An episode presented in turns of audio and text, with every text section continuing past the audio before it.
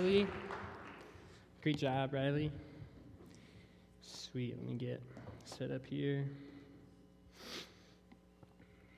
Sweet. Do you guys ever try to do something and you just fail at it, and it just, seems like it's not working out? Um, you know, things just aren't things just aren't going well, and it just kind of starts falling apart. Um, you know, that was actually my experience trying to come up with an illustration to start my message with tonight. So, what I'm sharing with you right now is the result of uh, my frustrations and failures. Um, you know, that was, that, was, that was my experience. You know, on Tuesday, I, I was writing this message, and, and God, me, God was teaching me some things in the, in the Bible. And I was toying around with all these different stories and experiences I had, just, just thinking of something, what, what can I start with that'll connect to, to the Bible passage I'm going to talk about? And none of them were really clicked. And, and I actually spent like a really long time doing this. You know, at one point, I thought I was going to tell a story of my friend Zach from high school, and I like fell down a hole on his Facebook page. I'm like, there's something in his life that will work for this, and I realized I was like, it just doesn't work. And then, and then I was like, oh, and I remember this other story from my other good friend in high school, Jack. And I was like, oh, this is the one. This totally works. I wrote the whole story down. I like spent all this time on it, and I thought it was gonna be great. And so then, you know, as, as a last step, I decided to get my wife's advice on it. So I tell, I tell the story to, to Kayla, and she didn't get it at all. She was like, she was like, that does not connect to the Bible passage in the way that you think it does. And I was like, I, in that moment, I've been wearing this for a long time, and I was pretty fragile, and I was frustrated. I was upset with Kayla. I was upset with myself because I couldn't find anything good. And all of a sudden, I just kind of started to feel not so great about everything. You know that moment, like when, I don't know, maybe you get one bad grade and you feel like you're going to fail the whole class? Or like you have one bad day at work and you feel like your boss is going to hate you forever? Um, you know, like the little things that I'm normally thankful for and I enjoy, all of a sudden just kind of started sucking. Like, I was like, man, this talk is the worst. I don't want to speak at crew. I was like, man, this apartment sucks. Like, I wish I lived in a different place. You know, and everything just goes downhill fast. We do this. We do this in our minds. And I think that we can all relate to this on some level, right? Um, and, I, and I think that the sequence of, sequence of events is actually very normal, and even to a deeper level, especially for us, young people in the United States today. Uh, the Center for Disease Control conducted a national health survey in 2020 that found young adults aged 18 to 29 the most likely age group to be depressed, with more than 20% of responders saying that they don't just experience feelings of sadness, emptiness, and irritability, but on top of that, they also experience subsequent mental and physical changes that make it difficult to function and perform daily life tasks. You know, and I think that's where my frustrations that I have with this talk start kind of feeling like that all the time. You know, and it's not just depression that thwarts our joy and, and well being. You know, when I was frustrated with this talk because I couldn't think of a good illustration, I noticed that I was becoming less and less grateful for the things around me. I was, I was more and more irritable, and ultimately, I just felt a lot farther away from God than I had a few hours earlier when I was reading the Bible and God was teaching me things to share with you tonight.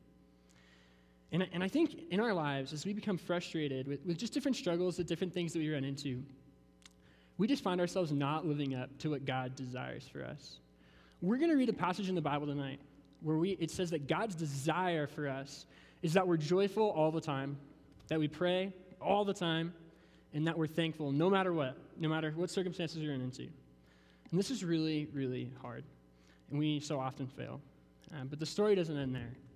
My hope is that by the end of my talk tonight, every person here will understand that though we fail to live out in love what God has called us to, God has made a way for us to be sanctified by the Holy Spirit through Jesus' finished work on the cross for the glory of God and for our ultimate joy and satisfaction, so that we can enjoy Him even in the little moments where everything falls apart. So um, let's pray to get started. Sweet God, I just thank you so much for the opportunity to come here and share your word. Lord, I just pray that you would open our hearts and our minds, God, uh, to, to hear your will and your desires for us tonight. Lord, would you empower us, God, that even though we fail, Lord, would we trust you, um, to Holy Spirit, to do through us what you desire for us, God? Would, would we fall more in love with you and enjoy you in every moment, God? And would we just be sure of who you've made us to be? Your name we pray. Amen. So the last month or so, the last month or so, we've been in this series called "In the Waiting: Living with Eternity in View." And uh, I, sorry, I, when I see stuff like that, I feel like you have to say it the way it's written on the screen. uh, just add some depth. Um, but yeah, I think this series been, has been really cool.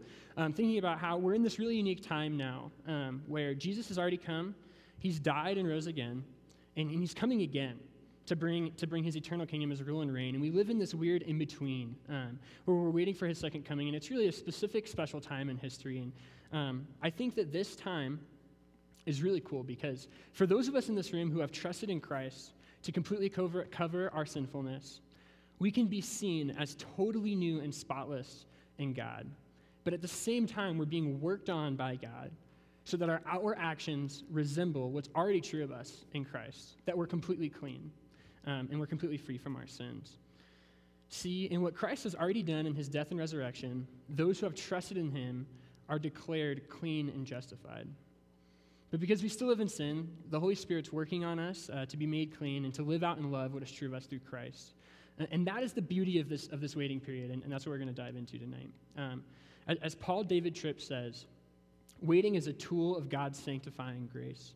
He uses waiting to transform us, to change us, to restore us, to reconcile us, to grow us, and to mature us. And so, as we dive into what God's will is for us tonight, know that if you've already trusted in Christ as your Savior and Lord, you are already clean and justified. But God, in His grace, continues to work on you and sanctify you to prepare you for His second coming in an eternity of being with Him forever. And so let's dive into our passage that we're going to be in tonight. Uh, we're going to be in, we're going to be in 1 Thessalonians chapter 5, uh, starting in verse 16. Um, I forgot to look at what page it's on, so best of luck. Um, while you turn there, uh, I'd love to give a little bit of context. Uh, here, uh, Paul, the guy who's writing this, uh, this book of the Bible is actually a letter he's writing to a group of, of followers of Jesus, a church that he started uh, in a city called Thessalonica. I'm a huge geography nerd, and so something I think is really cool about Thessalonica is that it still exists today as a major city in Greece called Thessaloniki. Um, not a lot of cities in the Bible, not a lot of cities in the Bible are still around today, but this one is. Um, yeah, and in this particular circumstance, uh, chapter 5, verse 16, Paul is writing to this church about what it looks like to follow Jesus. And he's charging them to live holy lives. And in the specific part we're going to jump in, we're actually in the middle of like a whole paragraph of different practical and direct instructions that Paul is giving the Thessalonians. And so I think that's important to understand here that he's talked about a lot of different things in the book of First Thessalonians. But at this point in the letter, he's like telling them what to do. He's giving them very clear instructions. And he's giving them he's telling them what God's will is for them and how they should live their lives in accordance with God's will. So let's dive in, starting in verse 16, reading through verse 18. Paul says to the Thessalonians, Rejoice always, pray continually Give thanks in all circumstances, for this is God's will for you in Christ Jesus. So here, Paul gives a description of what God's will is, and he tells the Thessalonians to do what God's will is. Those three things, right? Rejoice, pray, and be thankful all the time. And I just want to stop for a second. This is a little bit of a side note, but I think that this is kind of crazy. So many people live their lives, um, you know, not, not making any big decisions, I'm unsure of what to do because they don't know what God's will for their life is.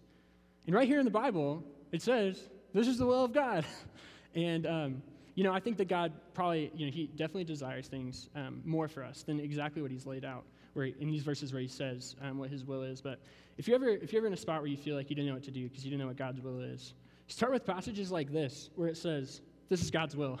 Because you can be absolutely sure of what God's will is for you, at least in these things. Um, and so, kind of tack onto that we're actually going to look at another verse just in the chapter before, chapter 4, verse 3, um, where Paul also says something else that's God's will. And I think that it's going to tie in really well tonight. Uh, in, in 1 Thessalonians chapter 4, verse 3, it says, This is the will of God, your sanctification. So that we can know, we can know that this is God's will for us too. And so everything that's on the screen right now, this is what God desires for us. You know, and I think right here is where it'd be really easy to go wrong. Right here, I could spend the rest of my talk talking about what does it mean to do these things? If this is what God desires for us, how do we rejoice all the time? How do we pray all the time? What does it look like? We'll write down our practical steps and we'll just try really hard. And that's what my friend Nick likes to call shooting on ourselves. When we say, the Bible says you should do this, you should do that, you're just shooting on yourself. And I don't think there's anything good about getting shitted on. And so, You know, I mean, I think there's value, there's a lot of value to seeing that it says in the Bible, you should do this, you should do that. But then just going to yourself and others and saying, we should do this, we should do that, let's just do it, shitting on yourself. And the reason that's bad is because it's not the whole story. Anytime you read something in the Bible that says, do this or do that, you should be this or be that, before you go shitting on yourself, sorry. I am nowhere near as composed as my friend Nick when he says that. Um, I want you to stop and I want you to consider how the gospel relates to those commands or those shoulds in the Bible. Allow those directions where it says you should do this, you should do that, to reveal your own brokenness and your need for Christ's salvation and the Holy Spirit's guidance. You know, there's a lot, there's a lot of religions in the world that are full of, do, full of do's and don'ts. And it would be a huge mistake if all we got from reading passages like this um, is a list of things that Christians do and don't do, the way that Christians are and Christians aren't. I want us tonight uh, to see our need for God in Scripture and get to know Him as our strength by relying on Him to empower us to do what He commands. And so let's keep reading down in chapter 5, verse 23. There it says, May God Himself, the God of peace, sanctify you through and through. May your whole spirit, soul, and body be kept blameless at the coming of our Lord Jesus Christ. So in verses 16 through 18, at the top of the screen here, it says that God's will is for us. Well, Paul is saying that God's will is for the Thessalonians, and by extension, us. God's will is that we would rejoice always, pray continually, and give thanks in every circumstance. And then in the next passage, it says that God's will is that we're sanctified. And here, at the end of Paul's letter, Paul prays that God would do these things. He prays that God would sanctify the Thessalonians. So, track with me here. I think that, I think that this is really important.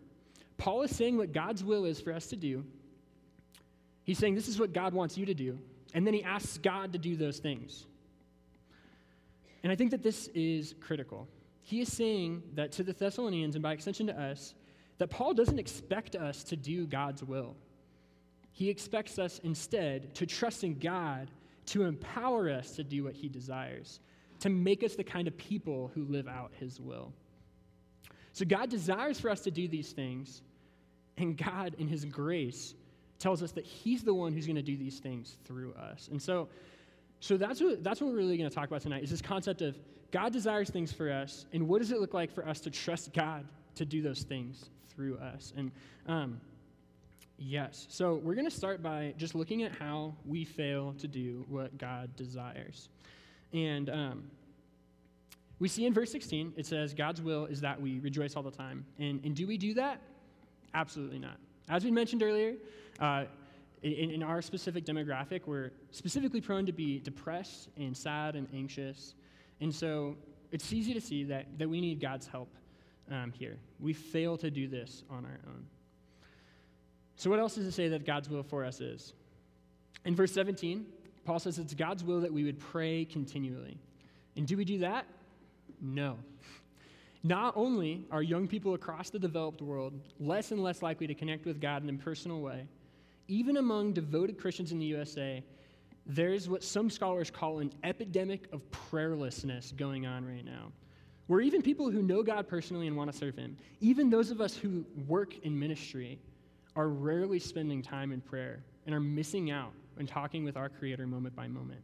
Something that actually the global church says that Christians in the United States are really bad at prayer, specifically us. And, and I think everybody fails, but we're at the worst. And so we really need God's help to live out what he desires here too. So the last thing Paul lists in that verse is that God's will is for us to think, is to give thanks in all circumstances.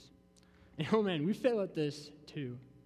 Well, God has created everything and everyone, so everything that we have and everything we experience is a gift from God, we so rarely see our lives as worthy of gratitude.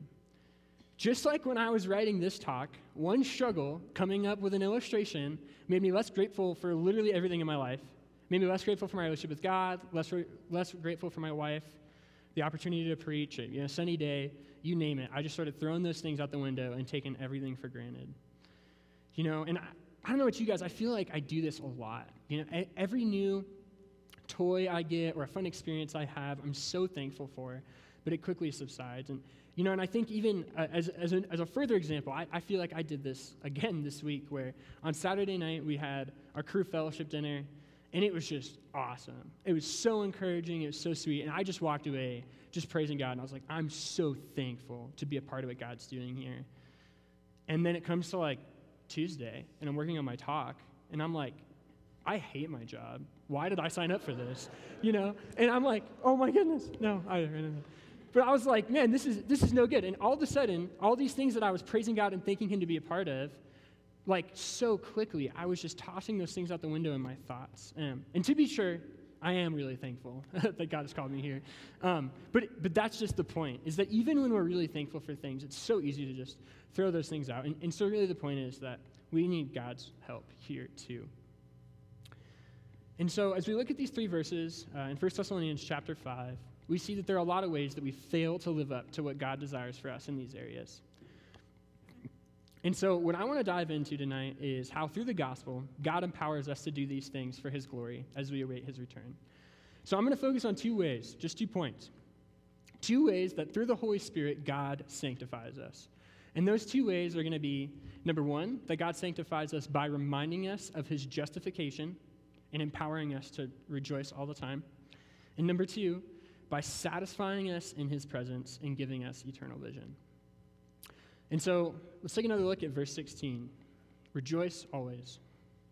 God wants us to be joyful and enjoy life as we await his return. But as we have already discussed, we're not very good at this, especially in hard circumstances, um, just different troubles that we walk through in our life. So the question is how can we meaningfully trust God to empower us to rejoice all the time, no matter what we may face? Remember, don't shut on ourselves. Trust God to do it through us. And I think that the answer to this question is it all starts with reminding ourselves of the gospel. Or for those of you who in this room who have never been trusted in Christ as your Savior and Lord, by trusting the good news for the very first time. Let's start by remembering the gospel, what that means for us. And, and so I'm just going to share a little bit. The, the, gospel of Jesus Christ says that though we are sinful and we go our own way apart from God, we just talked about all these different ways that we fail to do what He desires. Though that leaves us depressed, saddened, and dissatisfied, God still cares for us and He loves us. And He loves us enough that He would take on the penalty for our waywardness and our sinfulness.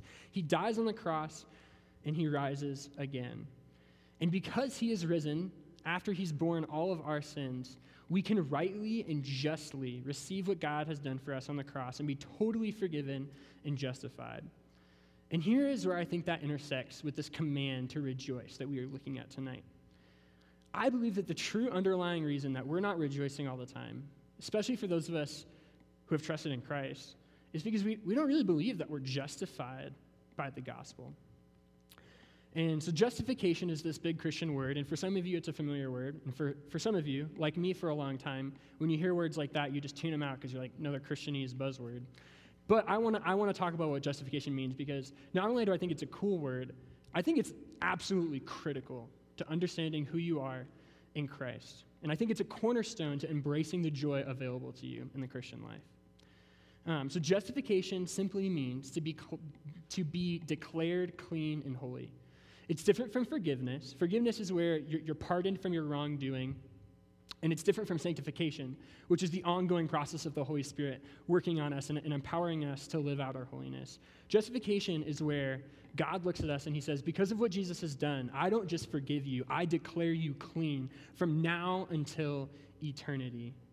Um, one, of my, one of my favorite little things that I remember in my mind is that justification means it's just as if you've never sinned.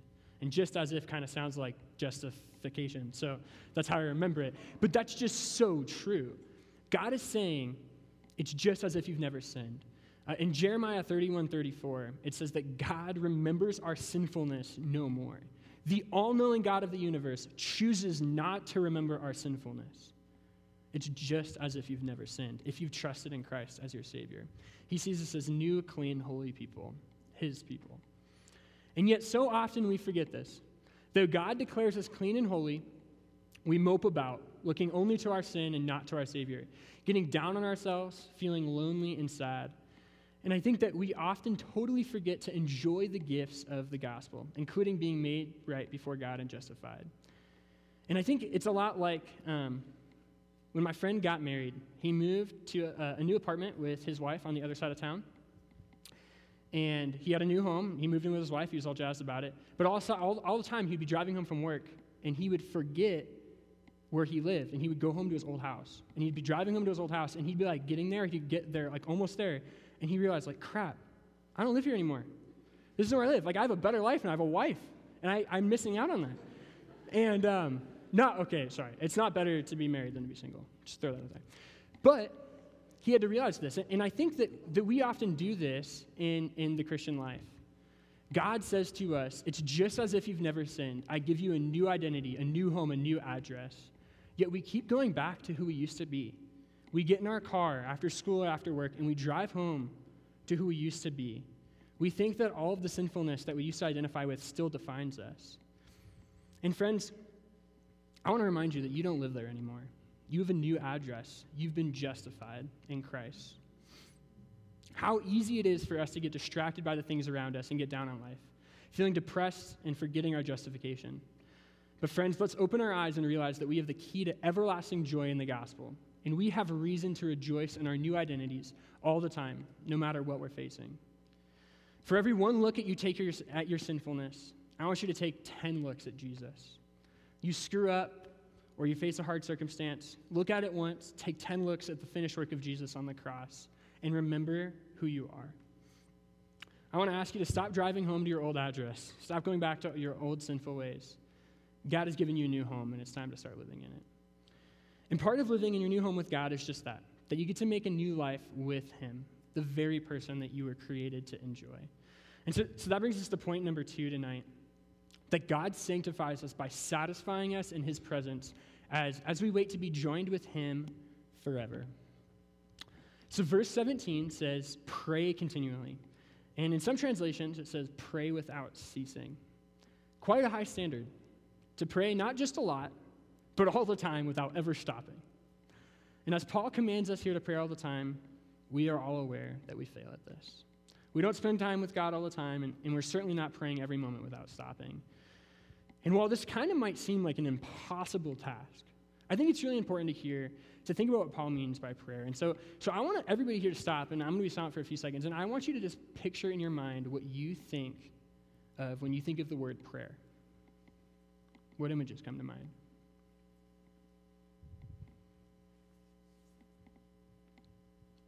So, what are you, what are you thinking about? Maybe bowing your head and closing your eyes in church, um, just like Actually, we have probably a few times tonight for, for most of you. Maybe a picture of somebody kneeling beside their bed at night, um, holding hands with your family around a dinner table, crying out to God alone in your car. You know, I think there's a lot of truly valid perceptions of these external expressions of prayer that we often think about. You know, God definitely hears our prayers before meals and at church and beside the bed. But, friends, I really think that that's just scratching the surface of what it means to pray without ceasing. To pray, to pray all the time in every moment means not just these outward expressions, but rather a continual state of mind that God is included in. Where you talk with God all day long in your heart and in your mind, and you are present with Him as He is present with you. And I think that this ongoing presence of God, just inviting Him in, is really what satisfies us. The moments where we let Him into every thought, you know, Every, every little moment in our heart, He's there. I think that's where God teaches us how to delight in Him and enjoy His presence. It's where He works on us and transforms us. You know, and, and I think, you know, I think that this is key because the point of this series is that we're living with eternity in view. And so I, I want us to think about, you know, it's true, the Bible says that one day we're all going to come face to face with God. And for those of you who have trusted in Christ, this is going to be an unimaginably sweet moment where you meet the being you were created for, the God you were created to know intimately. It's going to be like soulmates, but so much better. And as we await, and as we await this time, as, as we journey here on earth, I, I think that one of the primary ways that God works on us is by teaching us to enjoy his presence and delight in being with him, as we, as we will for eternity. And, and when I think about this, I often think about uh, my wife, Kayla. And I think about when we were engaged. Uh, when Kayla and I got engaged, right, we were having a, a, a, fun dating relationship. We were like, we want to get married. So I proposed. It was really cool. We went to the Grand Canyon. It was, it was fun. I surprised her. We, we got engaged. We were all excited to get married. And so we started hanging out more, just kind of preparing to deepen our relationship and spend more time together, just thinking about this day when we would get married and we would be joined and we would like be so much closer and so much more intimate than we ever had before, right?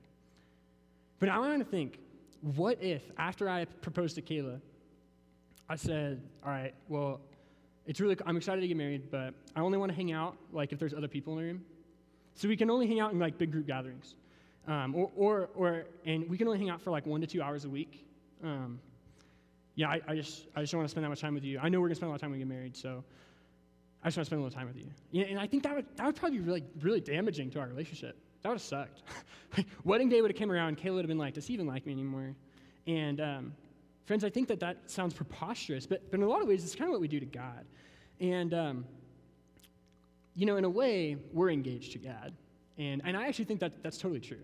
Jesus has come the first time. We're talking about this unique period of time that we live in. Jesus came the first time.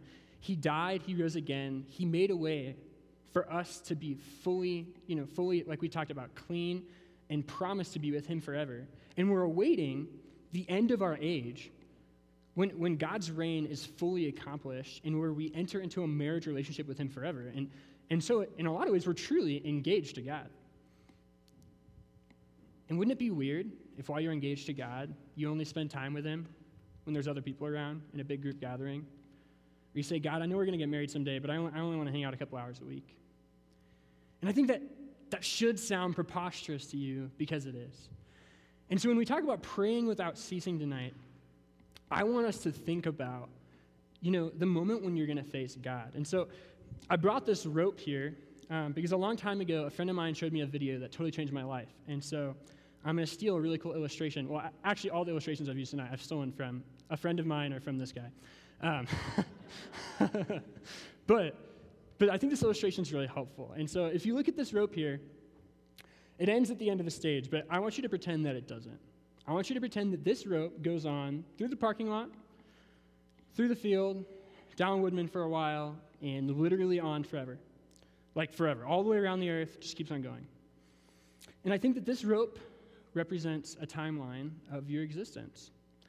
And to be, to be clear, your existence has went, yeah, I mean, not your existence, but time has went forever in this direction too. You just weren't around yet. But from the moment you're born, you exist forever. And you see this little black part of the rope right here? This tiny little duct tape part? This is going on forever. It's pretty small. This represents your time on earth. The time in the present age we're in now, before God, before Jesus returns, before you die and meet him. And guys, if you're thinking about being engaged to God, you're thinking about this, this concept of praying without ceasing, I think that it all comes down to this moment right here. And I, I wish I didn't choose black tape. I hope you guys can see this. Um, but there's this moment, right? The tape ends. If you can't see it, picture the tape ends right here. And um, there's this moment where, where the tape ends, and you're going to come face to face with God. And so when you're thinking about what's going through your mind, right, throughout the day, you're thinking about all the different things that drive you. What, you know, what consumes your thoughts? Are you thinking about the, the career you're going into? You're thinking about the money you're going to make? Thinking about future spouse, the house you're going to live in? You're thinking about how much you love your family? Uh, for me, you know, I feel like something I get caught in a lot is just thinking about cheesy hobbies. Like, I, when I said I was a geography guy, like, I waste so much time just thinking about maps and weird places. And um, it's true, like, our hobbies, these things that are good, right, they become ultimate things, and we spend so much time thinking about them. And what I just really want to think about, guys, is uh, kind of what kind of what Zach shared with that song earlier, right? He says, "I count all these things a loss for the surpassing worth of knowing God, because at this moment right here, where the rope ends, you're going to meet God. There's going to be a wedding, and for all of this, you're going to be with Him. You're going to get to know Him. And so, I just want to invite you guys, when you think about what you're thinking about, think about your thoughts. Spend this time in the black getting to know the God you're going to know and enjoy for all of this. Don't spend all your time thinking about and pursuing things that are going to end right here. It'd be pretty, it'd be pretty sad if you just hung out with God an hour or two a week, you only talked to Him in big group gatherings, and you invested all your time and all your thoughts into all these things that ended right here. Friends, I don't want you to be disappointed when you meet God. I want you to start enjoying the God who's going to satisfy you for all of this, forever. And so, I want, I want this to sink in. I want the concept of, of living with eternity in view, thinking about being engaged to God, to sink in because I think that's what Paul is talking about when he says praying without ceasing. It's not just forcing yourself to talk to God all the time, it's inviting your husband and your Savior into your thoughts, moment by moment, so that you can get to know him and love him, so that the moment when you die and you go into the end of the rope that lasts forever, you already know him pretty well. You're jazzed, you're hyped, because you can't wait to get to spend forever with him. So let's together take simple steps in our thoughts to slow down throughout our day and invite God into our hearts and our minds. If you say that God is Lord of your life, let him be Lord of your mind and of your thoughts. Let God be with you in every moment and satisfy you as you were created for. And as you delight in him, you'll find yourself communing with him more and more, praying continually, as Paul commands, investing in a relationship that will last for eternity. And so now that we've talked a little bit about verses 16 and 17, that God is working on us by reminding us of his justification, right? Saying, don't go back to your old house. It's just as if you've never sinned. And, and also that God is working on us by stat- satisfying us in his steadfast love um, and, and walking in communion with him. I want to talk about what kind of people that makes us. So I want to close by explaining that as we realize our justification and clean standing before God because of Jesus, and as we learn to invite God in and prepare to enjoy Him forever, the Holy Spirit will bear His fruit through us. And the way that we see life will be transformed, not just with gospel vision and seeing our justification, and not just with eternal vision, seeing the rope, but also with eyes of gratitude and uh, thankful vision. And um, verse 18 says that, that God desires that we might give thanks in all circumstances, not the easy ones. And so as we're inviting God into, as, so as we are inviting God into our lives and stepping into the identity that he's called us to, free saints, I want to close by just giving us an encouragement and thankfulness. And, and I'm not going to lie, I kind of wish I had time for three points in my talk, but I just had so many illustrations and good things that I'm just going to hit this one a little bit. So you know, as we talked about earlier, right, we're all, we all fail at being thankful. Um, Sheely talked about this last week, right? We are big complainers. We all complain a lot. And I believe the Holy Spirit wants to bear his fruit in us, including gratitude. And um, as we trust him to empower us in this way, to rejoice always and pray continually, he, he also wants to empower us to, to be thankful, to look around um, at the things around you, even when you run into hard circumstances, even when I fail to come up with a good illustration and still be thankful. That God has given me breath, given me life, given me a wife, an apartment, the opportunity to be up here and share his good word. And so um, I just want to share a little word about gratitude that has been really working on my heart this week. And it's from a, a little book that my wife and I have been reading called Humility. Um, and it's from a guy named Gavin Ortlund. And I just hope that this encourages your heart too um, as we wrap up tonight. So, yeah, Gavin Ortlund, on his, in his book on humility, he says this Imagine getting to have dinner with your 10 favorite celebrities. You're all sitting around a large dining room table, and you get to listen to the conversation, ask them questions, get to know their personalities and backgrounds. Think of the sense of privilege you would have at the opportunity. You might think, Who am I that I get to be here and talk to all these people? This is what humility, and, and I would argue gratitude, right, can do for us in every circumstance. Why should celebrities be the only people we are privileged to be around? Every person you interact with is an image bearer of God. Every room you enter is an amazing corner of this world that God has made. And every blade of grass and tree leaf you see is a miracle of God's design. There is nothing not to be astonished at, if you really think about it.